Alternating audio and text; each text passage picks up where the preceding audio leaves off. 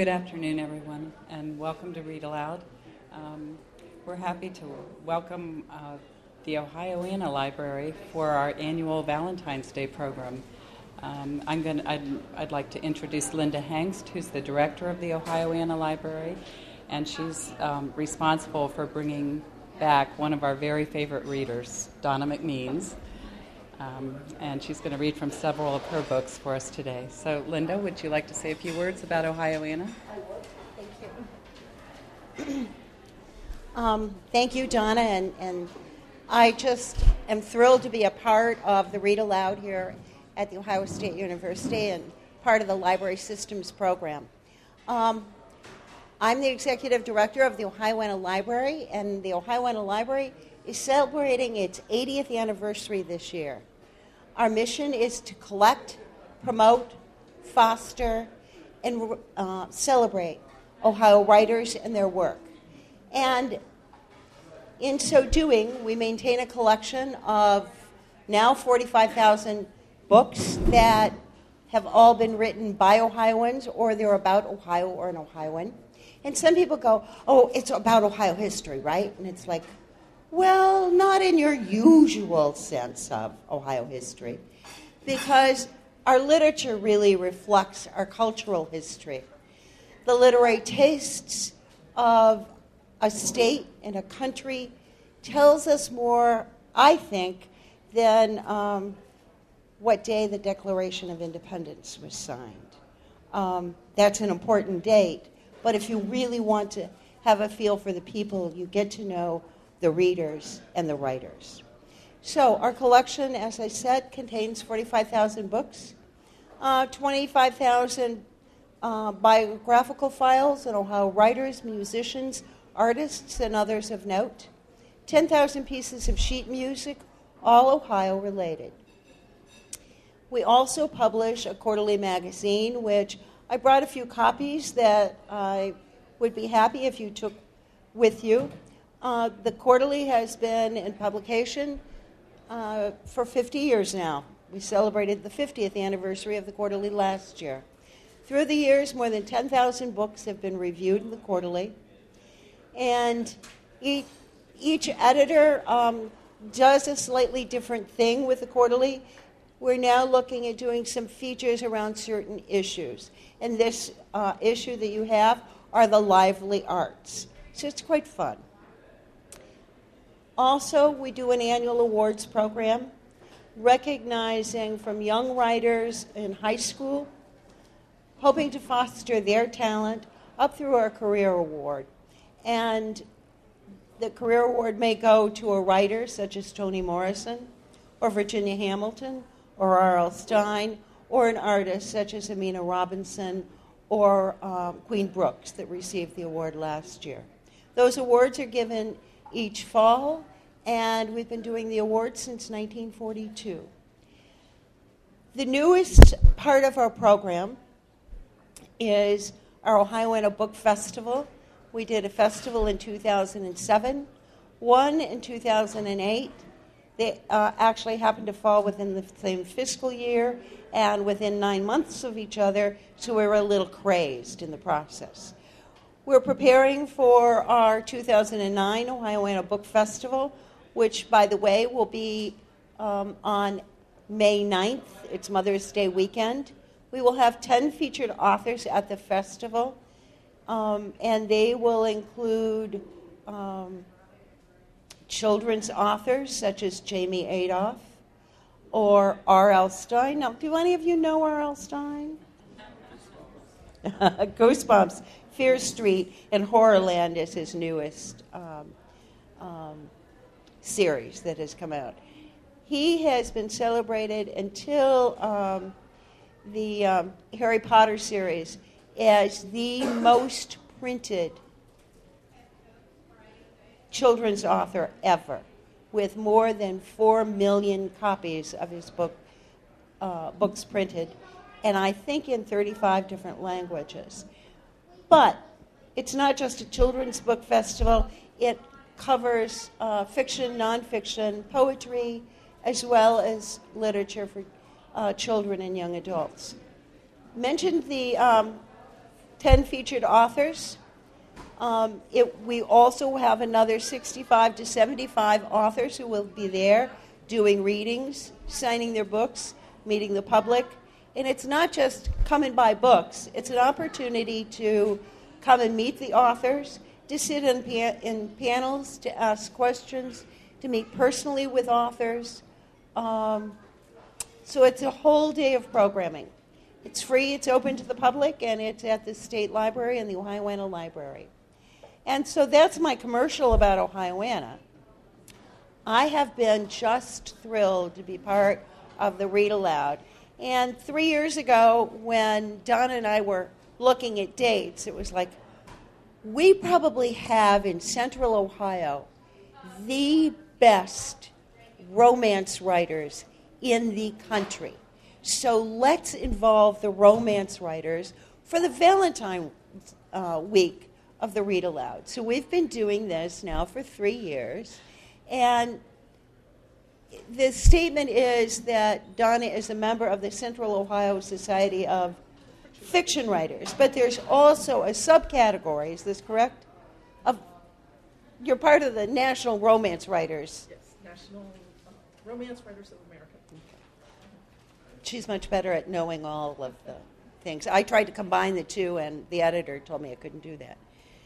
Donna has uh, been celebrated um, with all of her books, and she read last year, and we all kind of giggled because her books are a bit seductive, and we didn't know what she was going to read.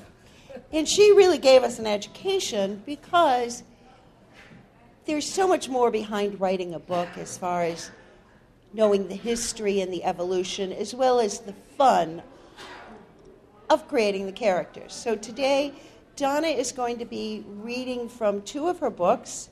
Um, Well, I wasn't too sure what I was going to read, so I'm going to read. I'm going to read from The Trouble of Moonlight. well, The Trouble with Moonlight, I hope she'll read from because it is a finalist for the National. Roman- it's Romantic Times Book Reviews Historical Love and Laughter Award. There's only four, four people up for it. And so she will be finding out in April in Orlando Orlando. if she's going to be uh, winning that award. And we're going to hope that we get the first email to find out that she, she did. And otherwise, it's up to Donna what she chooses to read from. She has a new book coming out, and maybe she'll give us a peek of that. But Donna by day is a CPA. And this is a busy time for her with tax time, so we appreciate you being here to share with us. Donna MacMeans. You know, I wasn't sure she was inviting me here for Valentine's Day week. I thought maybe because it's uh, Lincoln's birthday, she was looking for old. So I'm glad to hear it was for, uh, for romance. Um, I am a CPA. I graduated from Ohio State, uh, Fisher College of Business. Not bad for a, an accounting graduate, right? Right, romance. I've been writing romance. I wrote romance for 10 years before I got published. It's a long haul. Now, my first book was The Education of Mrs. Brimley, and it's a very sexy book. But I want to tell you a little bit. I'm not going to read from this, this this time, but it's important I tell you a little bit about this book to kind of frame the trouble with Moonlight. When, when I wrote this book, I had a specific editor in mind. Is there anybody here that is working on a book? Because this, you'll, you're in for a rough haul. This might help a little bit in the motivation side. But when I wrote The Education Mrs. Brimley, it's very sexy, it's, it's uh, very funny, historical. And I thought, the market is going to want this. You know, I wouldn't have any problem selling it. But as I was amassing the rejection letters, I kept on thinking there was this one editor that I thought would be interested in this book. And I had met her in October. She was here in Columbus. And she held up a book. It was by Lisa Kleypas, who's another historical author who writes humorous historicals. And she said, Bring me a book like this and I'll buy it. This is what I'm looking for. And I thought, Yes, she's going to want my book. And I submitted to her. She asked for the full. I found out this was a finalist in a big contest, and I thought, I emailed her to let her know, just waiting for that acceptance letter. And I got a letter from her, but it was a rejection letter. And it said, As much as I disliked the premise of your book when I first heard it, there were some nice things about it. And she proceeded to talk about characterization and dialogue and, and things like that. And the last sentence said, Unfortunately, it's not right for us at this time. I still got hung up on that as much as I disliked the premise. Now, this is basically um, a Victorian striptease. That's what the book is. And I thought, she must think or she must be receiving a lot of these books with a similar kind of a premise, and that this wasn't fresh enough, this wasn't different enough. And I think there must be stages that one goes through when you get a rejection, kind of like grieving a death. First, you're very maudlin because this one really hit me in the gut, and, and you're, you're just kind of weepy and, and depressed. And then you get angry when I got angry, I started looking around and thinking, well, what can I write, you know, that will just be rejection proof? Because darn it, I know I'm a decent writer. That must be the subject. And I came up with this idea that I turned into the book called The Trouble with Moonlight. It's the story of an invisible heroine.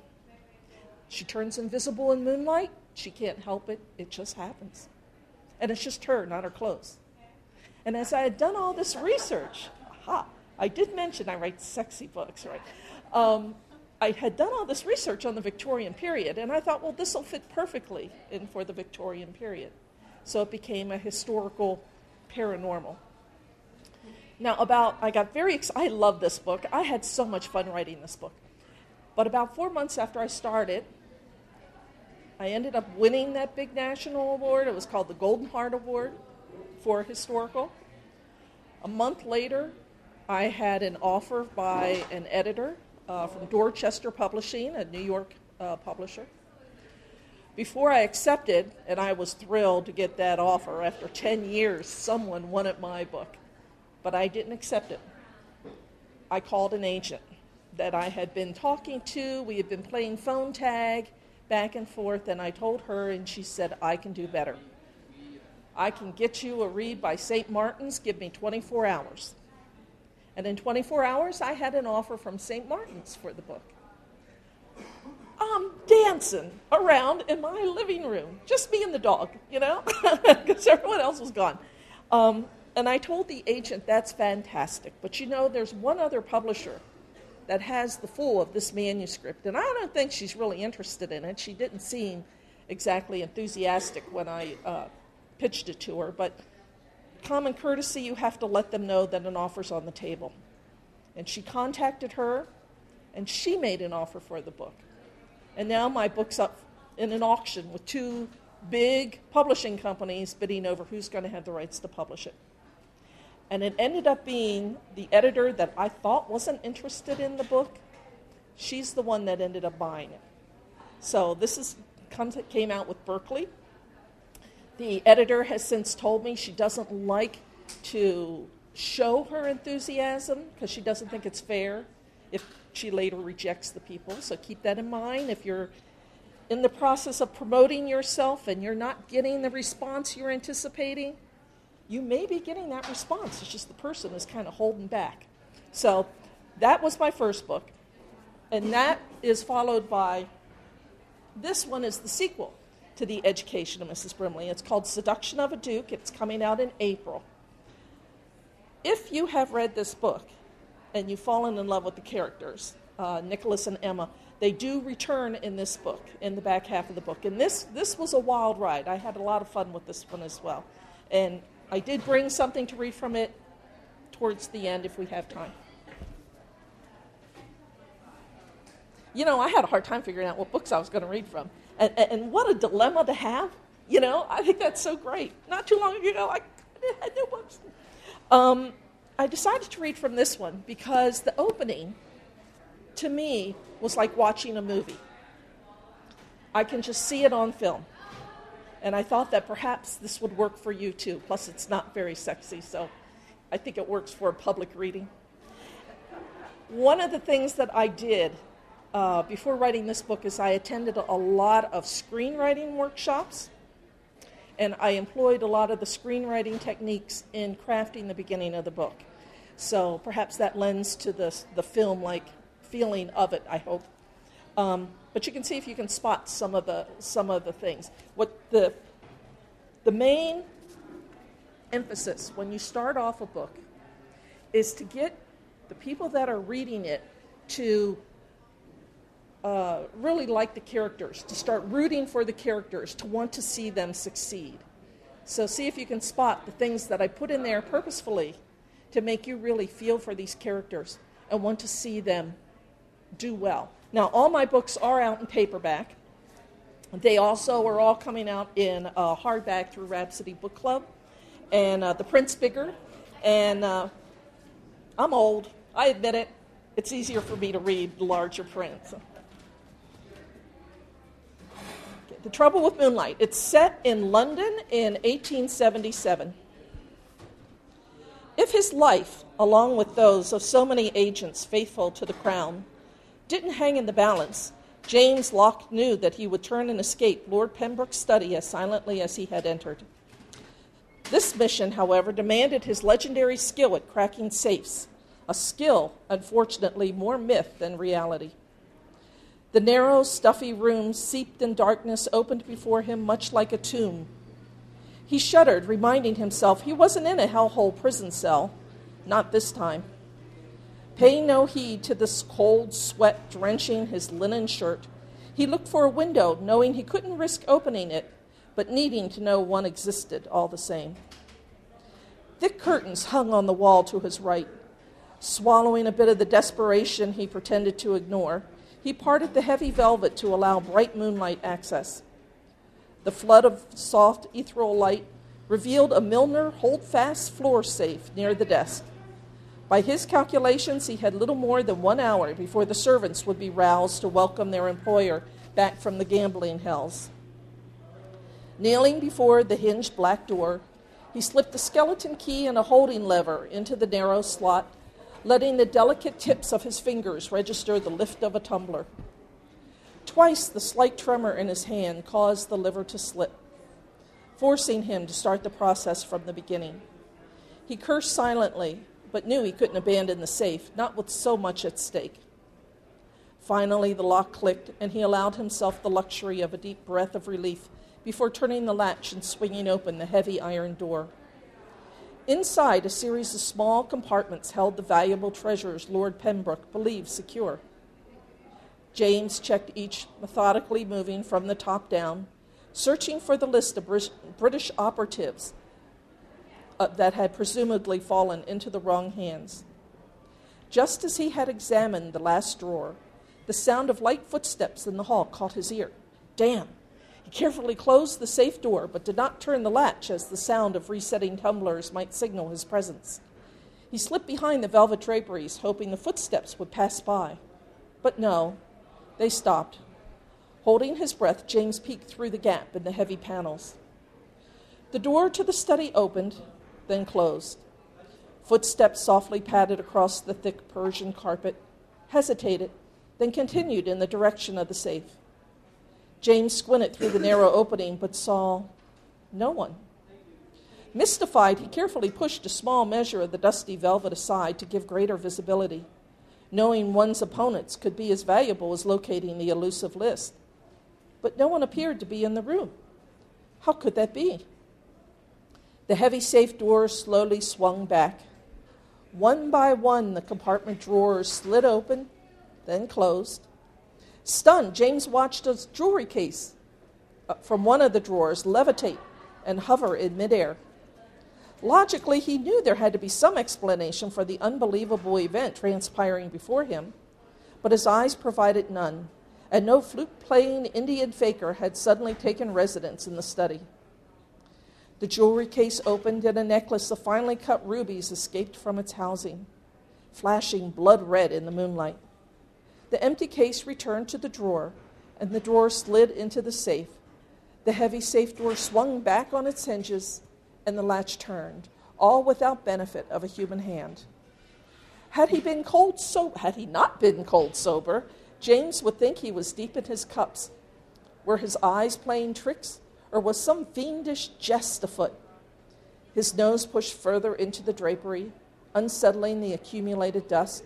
James fought the tickle deep in his nostrils. His eyes burned and watered, yet he followed the necklace's silent flight across the room. As it passed the desk, corners of scattered papers lifted briefly as if in silent salute. An unusual scent, foreign to that of the study's wood polish and book leather, floated on a stirred current. What the devil? He couldn't restrain the sneeze any longer. He tried to swallow the sound, but a strangled rump escaped beyond his best efforts. The necklace swung momentarily in his direction. He heard a swift intake of air, almost feminine in nature, then rapid footfalls to the door. The study door flew open. The necklace darted through. Wait, James called in a hissing whisper. Fool, as if a necklace had ears to listen. He dashed from his hiding place in quick pursuit. Of what he wasn't sure, but he was determined to find out. He followed both the sound of running footfalls and the lingering scent of a sweet floral scent down the hall. No time to think about that now. The heavy jewels bounced and swayed in their flight toward the kitchen, then flew in a high arc around a corner. James followed, his hasty exit generating far more noise than his earlier entrance, his heart pounding as if he were the fox and not the hound. The kitchen doorknob turned before the wooden door opened. The necklace flew into the night. A gasp to his right warned James that he was not alone. He glanced at a wide eyed scullery maid whose open mouth and frigid polarisis suggested she wasn't, he wasn't the only one witnessing a flying necklace fleeing the household. Even with her validation, he still wasn't sure he believed what his own eyes told him to be true. The necklace proved even more elusive in the dark. Only the chance spark of moonlight reflecting on the jewels allowed him to follow in shadow. He had spooked the necklace once, he didn't intend to do it again. Dashing from hedge to tree to bush, he silently pursued the strand of jewels through the back garden to a waiting brougham. It was an older model, but obviously serviceable. The door opened, and the carriage body sagged as if a passenger had boarded, but not but the uh, jewelry entered. The driver clicked the horses forward. Without hesitation, James raced for the back of the brougham, even though his own hack waited around the corner. He caught a handhold on the edge of the moving conveyance and braced his feet on the fenders above the spinning wheel axles so that he was tenuously attached to the back end like some overgrown street urchin. After several minutes and near fatal turns, the carriage slowed and Locke dropped off. He dashed across the street to a park to avoid detection and to allow the blood to flow back into his whitened fingers. Although he attempted to appear unobtrusive, his gaze clearly focused on the brougham. The driver hopped down and rushed to open the carriage door. Although we half expected to see a necklace fly from the carriage and up the townhouse steps, a widow emerged from the depths of the brougham. A young widow at that, judging from her pleasing waist and saucy bustle. A jet black reticule with a bulging bottom swung from her wrist. James smiled in spite of himself, imagining a fat ruby necklace nestled inside. He strained to see beneath the black lace veil, but that contoured a narrow face with distinctive cheekbones, but she was either too distant or the lace too dense. How did she do it? He hadn't seen a woman anywhere near the Pembroke study. One had to admire such talent, even if it was used for common thievery. She mounted the steps toward a townhouse door framed with blooming white flowers. Odd to see flowers blooming at this hour, he mused before dismissing the thought. The widow paused then turned to look straight at him as if she knew he'd be there. He should turn away, play the role of a drunken sot stumbling down the pavement. But instead, he remained rooted to the spot. He raised his left arm as if to tip his hat, but then he remembered he left that in his waiting carriage at Pembroke's residence. She quickly turned and entered the house. What to do now? He was tempted to storm the house and demand to know how she had palmed the necklace. However, storming a widow's home at such a disrespectful hour might raise a bit of unwanted attention. Better to observe the mysterious widow, make a few inquiries, and discover where her allegiances lay before making any rash moves. A welcome breeze surrounded him with the strange floral fragrance he noted earlier. He took a deep breath, reliving the fascinating memory of all he didn't see in the study. The widow's techniques would certainly make her a formidable spy. That gave him pause. He glanced back up at the residence, noting the address. It shouldn't be difficult to gather a bit of information about her tomorrow, once the working world was about. He noted a shift at the draperies, then turned to retrace the path to Lord Pembroke's house, where his own carriage waited. How did it go, dear? Aunt Eugenia asked. Lucinda Havenshaw hurried to the front window to peek out between the drapes. The lacy veil obscured her vision, but she didn't dare move it until she was certain. Someone saw me tonight. Oh, dear! Her aunt, a thickened, bespectacled, and older version of Lucinda herself, hurried to the window to add her scrutiny to the street. Were you followed? I'm not certain. Lucinda tugged at her black gloves. I had thought I had lost him once I reached the outside of the house, but there was a strange man on the pavement just now. I think he was watching me. She removed her hat and veil and tossed them to the well worn settee. The grandfather clock in the corner chimed two bells. Aunt Eugenia readjusted the draperies before turning toward her niece. She gasped, Dear heavens, I don't suppose I'll ever become accustomed to seeing you like that. Lucinda smiled, although she knew no one could see it. She had peeked at a mirror once when she was in full phase. Viewing the headless dress reflected there had shocked even herself. She had avoided mirrors while in phase ever since. She opened her reticule and retrieved the beautiful ruby necklace she had liberated from Pembroke's safe. Mrs. Farthington will be happy to see we reclaimed her necklace. I hope she can keep it out of the hands of her foolish husband this time. I hope she doesn't. Aunt Eugenia took the necklace from Lucinda's invisible hand to store in their parlor safe, be- hidden beneath the chintz tablecloth. She lifted the flowery fabric and inserted an ornately carved key into the exposed keyhole.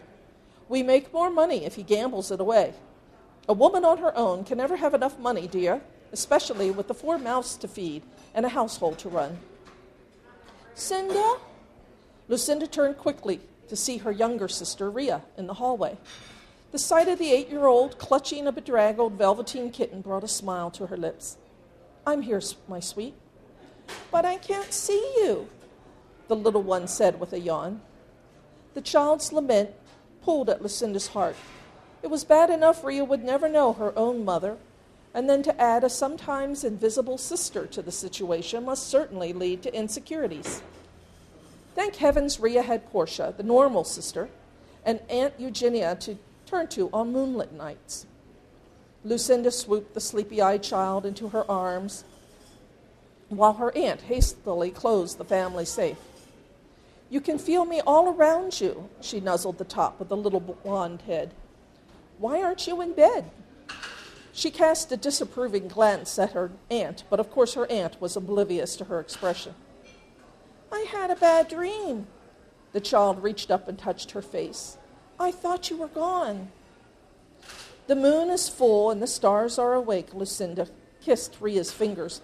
Go back to bed, sweet angel, and tomorrow morning you'll see me just fine. Come on, little miss. I'll see you back to bed. Aunt Eugenia patted the child on the back. The little girl puckered her lips in a kiss while Lucinda moved her cheek to meet them. Good night, Cinda. Ria clenched the ear of her bedraggled kitten that proceeded to climb the stairs using both hands and feet. Your blessed mother would be proud of the way you've taken care of the girls, Eugenia said as she passed by Lucinda. So am I. Thank you, Auntie. I guess that would be Auntie. Eugenia's appreciation of her efforts warmed her like a welcome cup of tea. She stooped to kiss her aunt's cheek as well, but as the older woman couldn't see her, Eugenia continued by without pausing to retrieve the affectionate tribute. Lucinda's pursed lips met only air. A familiar jab of frustration stabbed at her, reminding her of the loneliness that went hand in hand with her unique ability. She had no choice but to accept her fate. She sighed. Anger couldn't change what God had made. Better to concentrate on providing for her family, which brought her thoughts back to tonight. Lucinda doused the oil lamps on the mantel and the gas jets on the wall before returning to the parlor window. She'd been spotted. Consequences always followed a sighting. At best, the rumors of ghosts and headless horsemen would resurface. At worst, they would meet. They would need once again to find a new home. What would it be like to schedule one's existence according to the fate, to not schedule one's existence according to the phases of the moon? To not constantly worry about being labeled the devil's child or a witch? Perhaps she was being too vigilant. Perhaps there was nothing to worry about. Still, an uneasiness settled heavy about her heart. So it goes on, and, and uh, he decides to try and make her become a spy. And he still doesn't know how it is she managed to capture, to get that necklace. So he sets a trap. We have time. I wasn't sure we'd have enough time to read the sexy parts. They're not too bad. I save that for later. You know, one of the problems, one of the problems with, with writing um, the kind of books that I do is that I send them to my brothers. Now, I have two older brothers. One's a two star general in the Army, and the other one is uh, a salesman who kind of thinks he's the patriarch of the family. And they read the books, and I'm very nervous about what they're going to think of their younger sister writing such stuff. And I got an email from my oldest brother. Now, my husband, I've been married for 35 years, old married lady, um, is kind of quiet. I'm the one that does all the chattering about in the house. And so my brother sent an email and he said, Donna, it's obvious that Rick is a man of few words, but great action. So, anyway, let's see if we do this from here. Um, what, what John does is he hires Lucinda, who doesn't think of herself as a thief. She's a recoverer. If someone is so foolish as to lose their jewelry or misplace an item, they come and they get her, and, and she'll get it back for you, no matter where it is. But it's got to be during a full moon, and she's got to be naked to be invisible. And so um, John hires her, and they need the money, so he hires her to retrieve a watch. And so he's told her the house where it can be found. He makes up a story surrounding why he needs this watch, which is his back. Uh, and so she goes and she breaks into the house. The pocket watch wasn't difficult to find. In fact, the moment she opened the door to the library, a glint of moonlight flashed on the engraved gold where it rested on the desk. The lid was open as if someone had just checked the hour, but the desk chair was empty, and no light other than that from a single window behind the desk illuminated the room. Her sense of smell never worked quite as well when she was in full phase, but she recognized the scent of candle wax, peat, and something else, something familiar, but out of place. She hesitated, caution suggesting she turn and flee. Still, the watch beckoned so close at hand. She only need grab it and go. She glanced quickly about the room, not able to see deep into the shadowy corners. The current owner was probably asleep in his bed, unaware that a stranger had penetrated his domicile. She stepped over to the desk, picked up the watch, and gently closed the lid. However, before she could take two steps toward the door, something fell from the ceiling, wrapping her in thick, heavy ropes. A trap! Panicked, she dropped the watch and ran, but her legs tangled in the foul smelling webbing she lost her balance and fell to the carpet. Her worst fears realized, she fought the knotted ropes pressing into her tender skin. She choked back a cry, pulling at the heavy threads, seeking an end to the encompassing snare. A match struck and yellowish light filled the room. I hadn't expected you quite so soon, but I'm glad you came tonight. She gasped, recognizing the low, mesmerizing voice. Mr. Langtry? He used an alias. Her gaze swept the freshly illuminated corner. He had exchanged the unfashionable tweeds for more appropriate evening attire. The bushy mustache and eyebrows had disappeared, as well as the thickness cluttering up his middle. But the eyes, those intelligent, assessing eyes, those were the same. His lips, now free of the burdensome mustache, lifted in a superior sneer. Her initial fear hardened to anger. The devious son of a cur. Once she escaped from this stinking fishnet, she would cause havoc on his person every moonlit night for the rest of his life. She jerked the biting ropes out from under her and tried to slide beneath them to the side. Surprised, James glanced quickly around the room. He heard her voice, but where could she be hiding? And how did she control this writhing, unnatural entity trapped by the ropes? Miss Havisham? He advanced into the center of the room, searching the areas that still clung to the shadows. You can come out now. The net undulated with the shifting form beneath. Amazing! He could see straight through the wave of movement, clear to the other side. How do you do it? he asked, his awe evident even to his own ear. There's no thread or wire. I can't see a thing, even in the light. There was no answer, no reply, but the bulge in the net slowly rolled toward the side, approaching imminent escape. Without hesitation, he sprawled on the wave, overpowering it with the weight of his body. We'll have none of that, he said, feeling it struggle beneath him. Not until my questions are answered.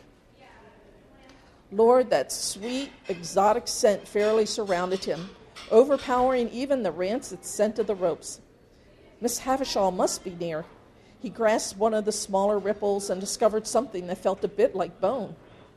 Get off of me, you lying, deceitful black, blackguard! The hot breath of her curses burned his neck, bringing with it the realization that Miss Havisham did not control the creature. She was the creature. The delicious discovery both stunned and thrilled. She thrashed beneath him, not an entirely unpleasant sensation. Arousing thoughts of this she cat similarly trapped in his bed caused him to momentarily forget the purpose of the encounter. However, a rope knot pressing into his increasing sensitive groin brought him round. I'm not going to hurt you, Miss Havisham. He moved his hand to the spot he approximated to be her shoulder.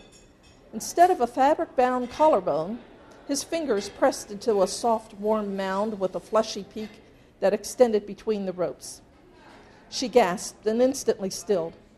All his senses turned to the fingertips that circled and explored the pebbling peak. His groin tightened, not needing to see what his fingertips instantly recognized. Take your hand off my breast, Mr. Langtree. You're naked, he said, his body responding with acute awareness and tantalizing pressure. Common sense whispered that he should withdraw his hand, but sense, common or not, abandoned him.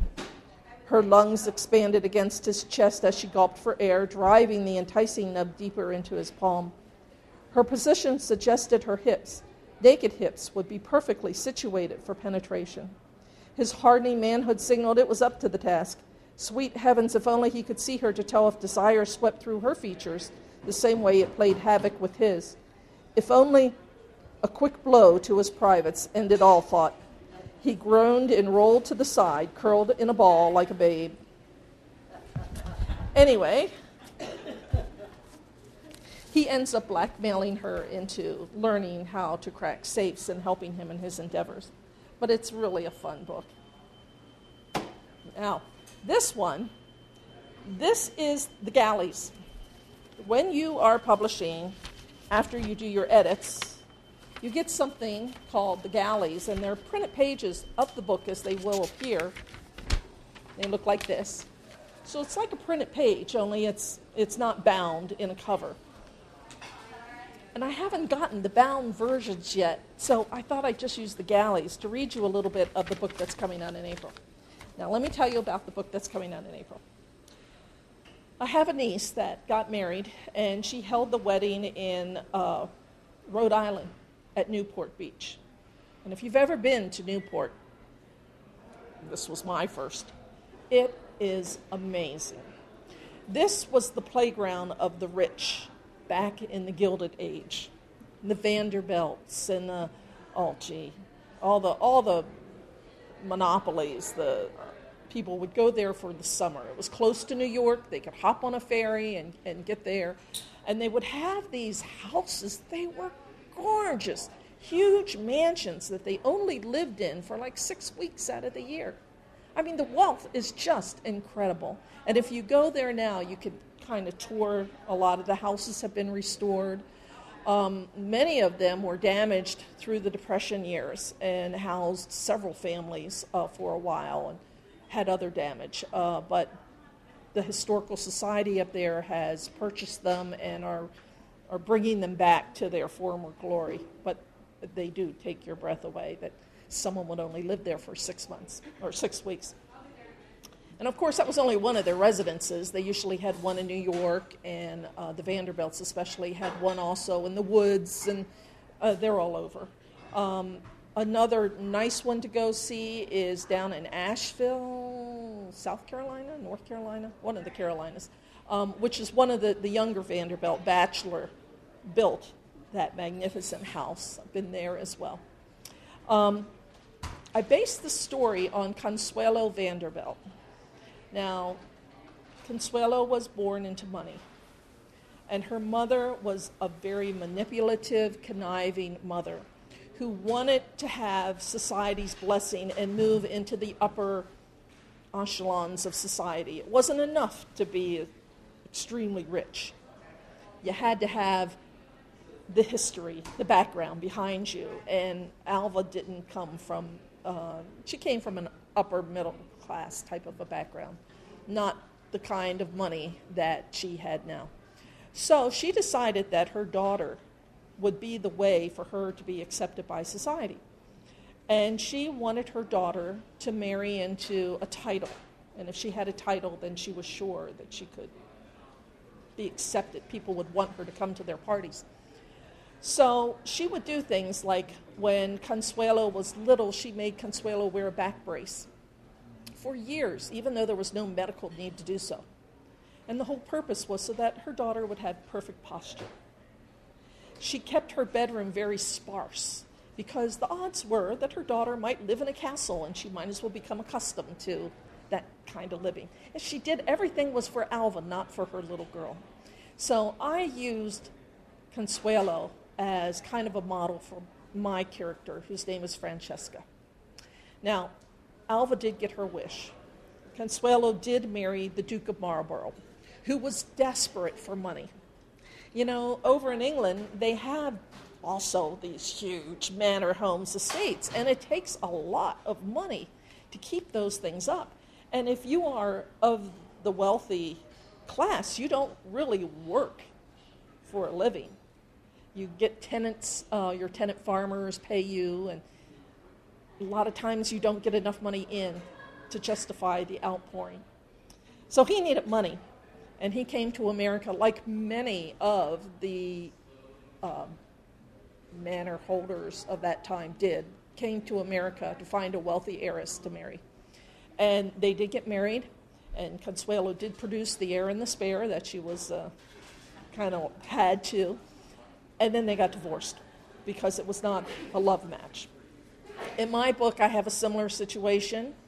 Um, the Duke of Bedford, which, by the way, is the school that my husband went to, a high school up in Cleveland. He went to Bedford. I thought it sounded British, so I used it. Little did I know it was going to come back to haunt me. There really is a uh, Duke of Bedford, um, and I had to be very careful not to make any kind of association with him whatsoever. Um, and uh, anyway, but the Duke of Bedford is coming over and he's looking for a, a rich wife. And, uh, and Alva sees this as, his, as her opportunity. So, forget what year. 18, I think this is in 1877. And we're in Newport Beach, Rhode Island. Oh, I should mention that this is chapter one. I did start out with a prologue. Once again, I write a sexy book. And the sexy premise of this book is that although this is a marriage of convenience, the Duke is wondering how it is that this woman is not married already. I mean, she's got all the money in the world, she's attractive. And he's coming over, and the mother is pushing this wedding to occur within a short period of time. And why would that be? And he decides she must be pregnant she must need a husband because she's pregnant. And they're going to try and pass this off on him, which is okay. because he's getting enough money for this illegitimate child. He's getting enough money to raise, raise the child that he's willing to do that. But he wants to know is this child his or is it someone else's? And of course, at that time, you can't do DNA testing. There's only one way he can be sure that the child is his, and that is not to consummate the marriage until she starts to show. And when it's obvious that she's pregnant, then they can have the discussion about, uh, you know, what this is going to mean and, and, and whatnot. But he can't trust her to tell him the truth, so he's going to hold off. All right? Meanwhile, my heroine, who really does not want to get married, she does not want to marry this guy, and she certainly doesn't want to move to England. I mean, she has lived a life of luxury. The houses that were built in America have all the latest advances.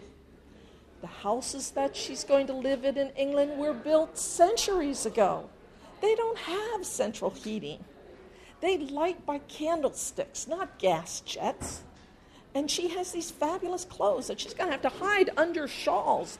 And that's why when you see those PBS things, all the women are huddled under shawls. There's no central heating. Um, and, and she doesn't want to do that. So she doesn't want to go there. She certainly doesn't want to live there long. So she goes to her father, who has always gotten her out of problems before, and says, Save me from this. Get me out of this. And he says, No, I want grandchildren. Darn it, I have waited for you to get married. You haven't done it. I want grandchildren. If this is what it's going to take, then you go ahead and, and, and, we'll put this marriage through. And she's like, But I'm going to have to move to England. I'm going to be gone. You'll never see me again. And he said, Well, you know, I did negotiate one clause in the marriage contract, and that says that all children, and I did find that this was true, that this clause did exist in some of them all children born of this marriage are to be educated back here in the States. Because if I'm paying for this marriage, if I'm sending you big allowances and whatnot, I am not going to have grandchildren that are going to look down their hoity toity little British noses at their grandfather who's in trade. I want them, you know, to appreciate all that you know, I have built up in this country. So they're going to be educated here. And naturally, the mother can accompany you know, the children back to be educated. Who would deny her that? So, my advice to you is if you want to get back to this country, you get pregnant as soon as possible. So that's what she is trying to seduce the Duke, and the Duke is trying to hold her back. All right? Seduction of the Duke, April. okay, I had to start out, I had that sexy premise, but when you talk about um, you want to give the reader in the first chapter an idea of what's going to come, a sense of the book. But with an arranged marriage, that doesn't necessarily have a very sexy kind of, um, you know, a feel to it. So I put a prologue in to let the reader know that later on in the book, it's going to get hot. And the way that I did that is I put in the prologue that my heroine is really in love with somebody else, but he's not moving fast enough for her needs. And so while they're in Paris, she visits her old French tutor and gets a courtesan's diary, gets a book on how the courtesan managed to seduce. And she has this book in her uh, arsenal to use, but she had intended to use it for someone else. Okay, we're in Newport Beach. With all the malice she could muster, Francesca Winthrop whacked the wooden croquet ball beneath her foot, sending her mother's ball careening across the manicured lawn, over the edge of the Newport cliffs, and possibly into the blue gray waters of the Atlantic Ocean. Pity it wasn't her mother's head. Really, Francesca, that show of spirit was entirely unnecessary. Alva Winthrop signaled one of the dozens of ser- servants standing about for just such a purpose to search for the ball at the rocky base of the cliff before feigning laughter for the benefit of the other society matriarchs watching the match. Most women would be positively thrilled to learn they were about to marry a duke. Most women have at least met the man they are to marry or had a say in the selection, Fran replied, careful to keep her voice low and her smile in place. Never show emotion, or else risk the scorn that follows. She'd been fed those words in infancy along with her pablum. An only child raised in the lonely edifice to enormous wealth, she learned her lessons well. A tear, a stutter in public earned her a slap across the face from her mother in private. Thus, to the others in the game, Francesca Winthrop maintained a calm facade. Deep inside, however, she screamed her protest. I won't do this, Mamma. She glanced away, bracing herself for her mother's anticipated reprimand. I'm I'm in love with someone else. Nonsense. Alva smoothed her hands over her white mus- muslin skirts. Love has little to do with the stewardship of great families. Get to the right page. You've known since birth that your destiny was to bring a title to the Winthrops. With your father's money and your husband's title, your new husband's title, you'll be received into the best households on both continents. No, Mamma. With the influence of your new son in law, you'll be the one received in those best households, Fran said, trying to ignore the stabbing pain caused by her mother's lack of consideration. Yet it had always been that way. Her opinion in matters of her own future were insignificant. Reality constricted her throat, making words difficult. I shall be the one tied to a man I don't know and whom I don't love. We all make sacrifices, dear. You'll learn to adopt. He'll arrive in two days. We'll announce your engagement at the costume ball this Saturday. Three days? Her mother had been planning that ball for two months, and Fran had been dreading it for at least as long. Now she would not only have to fa- find the fortitude to face a room full of people, but an unfamiliar fiance as well. Dread as hard and solid as one of her painted croquet balls fisted into a tight knot in her stomach. An errant honeybee buzzed Alva's hat, perhaps mistaking one of the silk roses for the real thing. Alva waved a gloved hand to chase it away. I don't know why you insist on maintaining those ridiculous beehives. I certainly won't miss them when you move to London. London? Fran hadn't quite digested news of her imminent engagement before encountering this second cannon volley. She'd have to move to London and live among total strangers. The comfortable solitude that she'd maintained her entire life would vanish. The knot in her stomach leapt to her rib cage, inhibiting breath. She was dizzy, lightheaded. Alva squinted disapproval toward Fran for a moment, then shifted her gaze, her face brightening. Look, Simpson has found my ball. I'll just go and see to its proper placement. Fran forced words past her constricted throat. They emerged in a harsh whisper, a testament to the unexpected blow dealt to her future. Why now, Mamma? You must have known of this earlier. Why not wait to tell me in private? Alva Winthrop stopped and turned, her gaze stern and sharp. Do try to aim for the wickets, dear. It's the winning that matters, not the course one takes to get there. Nasty. Anyway, That'll be the one that comes out in April. So, are there any questions that I can answer?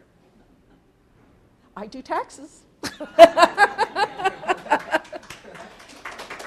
Thank you. Thank you. What now, Linda? well, I, how or many, Donna. How many other books do you have planned? I know there's usually manuscripts or thoughts floating around. Oh, I should. willing to tell us that? Well, I plan to write as many as I can keep selling, I guess. I should mention I do have another book coming out in June. And this one is um, a short story, and it's in an anthology. Um, all the stories in the anthology deal with animals, pets, and all the proceeds of the book, well, at least all the profits, all my proceeds, all the royalties and the advances of all the authors are going to a no kill animal uh, foundation. So that one's called Tales of Love, and Tales is T A I L S. Tales of Love. Um, it has two New York Times bestselling authors. Uh, one is Lori Foster, who's in Cincinnati, another mem- Ohio Anna member. And uh, total of 10 authors in total. Some of the other ones are also here. Yeah, yeah. Diane Castell and Marcia James and Patricia Sargeant are also Ohio members in the book. So watch for that in June because it's going for a good cause. Um, as to your other question, I, you know, now here's the bad news. I went to San Francisco uh, last fall for a romance writers convention. Romance Writers of America is the largest professional writing organization that also takes unpublished authors into its fold. So, although it is geared towards romance, we have authors that write everything because it gives you an access for editors and agents and workshops on writing because good writing is good writing, you know, whether it's um, suspense or, or uh, uh, romance or, or just a mystery. Um, but I went to that one in San Francisco last fall and I met my editor and my agent. And I have the sequel to The Trouble with Moonlight already all plotted out. And I'm ready to write it. I'm a, I was looking forward to write it. It was my carrot to write this book, to finish The Seduction of the Duke so I could get going on the sequel to The Trouble with Moonlight. And the first thing my editor said uh, when we sat down is, I don't want to see a sequel to The Trouble with Moonlight. And again, my heart just fell. Um, she said two things. One is she wasn't too fond of one of the characters who would become the heroine for the sequel. Uh, and this, I'm like, but she changes. By the end of the book, she has changed. You know, but that didn't seem to do any good. And the second concern she had is that historical paranormal does not sell as well as straight historicals. Now, I'm hoping that word of mouth will spread about the trouble with Moonlight, and um, she will turn that decision around, but right now, that's the way it stands. And it just, I kind of took it personally that she must just hate this book or not like that, which is silly because she wouldn't have bought it if she hated the book. But um, I took it personally. And I, I don't know if I even heard too much of the rest of that discussion. Well, when you go to one of these conventions, you end up with a lot of books that you need to ship back home. You can't pack them in your, your uh, suitcase anymore. like that would happen, um, to get on the plane. So you have to ship them back. And I went down in, to the hotel and back on the shipping receiving dock to find an appropriate box. As part of this convention, they have a huge book signing. I think it's like 500 authors. So there's a lot of boxes of books that have been brought in. So I found an empty box. And I'm walking down the long hallway in the guts of this hotel. And I happen to notice that there's writing on the flap of the box. Somebody's written something in pen on the box. And I look at it and it says, Contemporary paranormals sell much better than historical paranormals. And I'm thinking, is this God talking to me through a box flap? I mean, you know. I looked at the box. Is it my publisher's box? It's, it's another publisher. It's another historical book that was shipped in, but it's another publisher entirely. So I think that more than anything told me this is an industry wisdom. This is uh, uh, just something that's kind of permeating the industry right now that historical paranormals don't have the audience that contemporary paranormals do. I'm hoping that'll change. I'm hoping that, you know, not too long ago, vampires, nobody was buying books with vampires. Now, it's like a mark of an author. You have to have a vampire book in your repertoire. Um, so I'm hoping that maybe this will change and that uh, they'll go back to, they'll allow me to do the sequel to, which is called, will be called, The Trouble with Touch, um, when that one, when, when that period goes by, then I'm allowed to write that one again. Meanwhile, I'm writing another story that's connected to the education of Mrs. Brimley. Um, if you have read The Education of Mrs. Brimley, you'll know the Chambers family consisted of two sons and a daughter. Nicholas, the subject of The Education of Mrs. Brimley, was the middle son. He had an older brother, William, who became the Duke of Bedford and the seduction of Duke. But there's a daughter, and she's very rarely mentioned, a sister, very rarely mentioned. Uh, she is mentioned a little bit more in um, Seduction of a Duke. And although I hadn't planned to tell her story, I had planned to tell the story of an adopted child from the education of Mrs. Brimley and carry that one forward, my agent said, You know, I, I like your premise for this adopted child, but now after reading Seduction of a Duke, I'm really curious about that sister.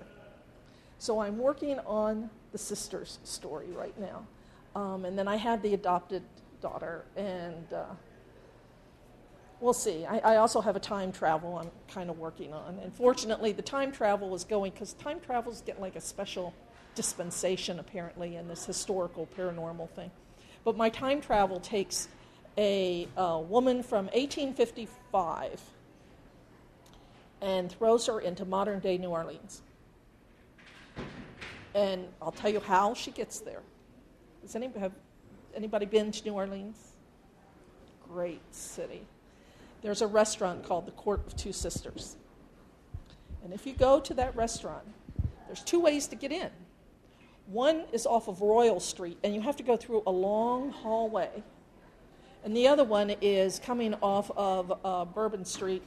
You can just walk right into the garden. But if you take that one off Royal Street and you go down that long hallway, at the end of the hallway, before you go into the restaurant, there are these iron gates, filigree gates, against the wall. And there's a wooden sign hanging on them. And it says that these are the charm gates. And that Queen Elizabeth the first or the second, I forget who, one of, one of the Elizabeths, Isabella, Queen Isabella, blessed these gates in Spain so that whoever grasps them will get charm. Okay? I have a picture of me holding on to these gates so I could prove to my husband, yes, I have charm. See? It came through.